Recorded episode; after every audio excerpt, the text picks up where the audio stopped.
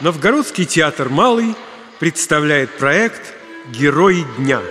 Календарь великих людей». Александр Островский. «Свои люди. Сочтемся». Монолог «Липочки».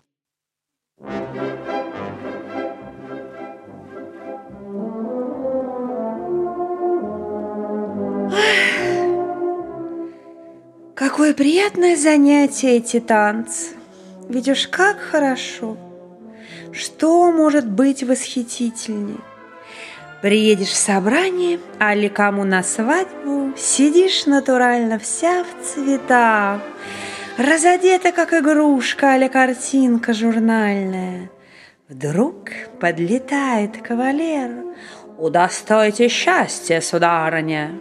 Но, видишь, если человек с понятием а-ля армейский какой, возьмешь да и прищуришься, отвечаешь: «Извольте, с удовольствием». Ах, очаровательно! Это просто уму непостижимо. Ой, больше всего я не люблю танцевать со студентами да с приказными. То ли дело отличаться с военными. Ах, прелесть, восхищение! И усы, и палета, мундир, а у иных даже шпоры с колокольчиками. Одно убийственно – сабли нет. И для чего они ее отвязывают? Ну, странно, ну, ей-богу. Ну, сами не понимают, как блеснуть очаровательнее. Ведь посмотрели бы на шпоры. Как они звенят, особливо если улан али полковник какой разрисовывает. Ну, чудо! Любоваться мило-дорого. Ну, а прицепи-ка он еще саблю. Просто ничего не увидишь любопытнее. Одного грома лучше музыки наслушаешься. Уж какое же есть сравнение, военный или штатский? Военный уж это сейчас видно. И ловкость, и все. А штатский что? Так, какой-то неодушевленный. Удивляюсь, отчего это многие дамы, поджавшие ножки, сидят? Формально нет никакой трудности выучиться. Вот уж и я на что совестилась учителя, а в 20 уроков все решительно поняла. Отчего это не учиться танцевать? Это одно только суеверие.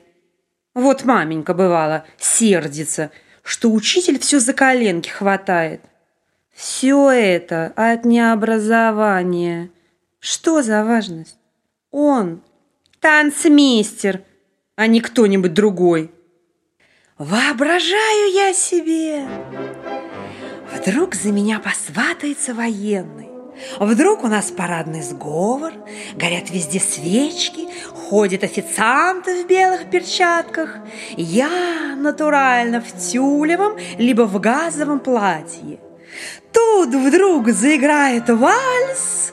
А ну как я перед ним оконфужусь. Ой, срам-то какой. А куда тогда деваться-то? А что он подумает? Вот скажет: дура, необразованная. Да нет, ну как это? Как это можно? Однако я вот уж 1,5 года не танцевала. Ой, попробую я теперь на досуге. Раз, два, три. Раз, два, три. Раз, два, три. Раз, два, три. Раз, два, три. Ой! Пьеса Александра Островского «Гроза». Монолог Кулигина. Жестокие нравы, сударь, в нашем городе. Жестокие. В мещанстве, сударь, вы ничего, кроме грубости, да бедности нагольной, не увидите. И никогда нам, сударь, не выбиться из этой коры, потому что честным трудом никогда не заработать нам больше насущного хлеба.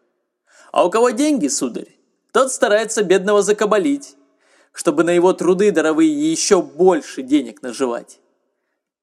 Знаете, что ваш дядюшка Савил Прокофьевич городничему отвечал? Городничим мужички пришли жаловаться, что он ни одного из них путем не разочтет. Городничий стал ему говорить. «Послушай, — говорит, — Савил Прокофьевич, рассчитывай ты мужиков хорошенько. Каждый день ко мне с жалобой ходит». Дядюшка ваш потрепал городничего по плечу, да и говорит. «Стоит ли, ваше высокоблагородие, нам с вами об таких пустяках разговаривать? Много у меня в год-то народу перебывает. Вы-то поймите, не доплачу я им по какой-нибудь копейке на человека.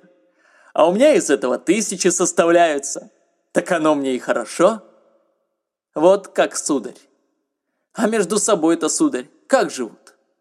Торговлю друг у друга подрывают. И не столько из корысти, сколько из зависти. Враждуют друг на друга. Залучаются в высокие хоромы пьяных приказных. Таких, сударь, приказных, что и виду-то человеческого на нем нет, обличье-то человеческое истеряно. А те им за малую благостыню на гербовых листах злостные кляузы строчат на ближних.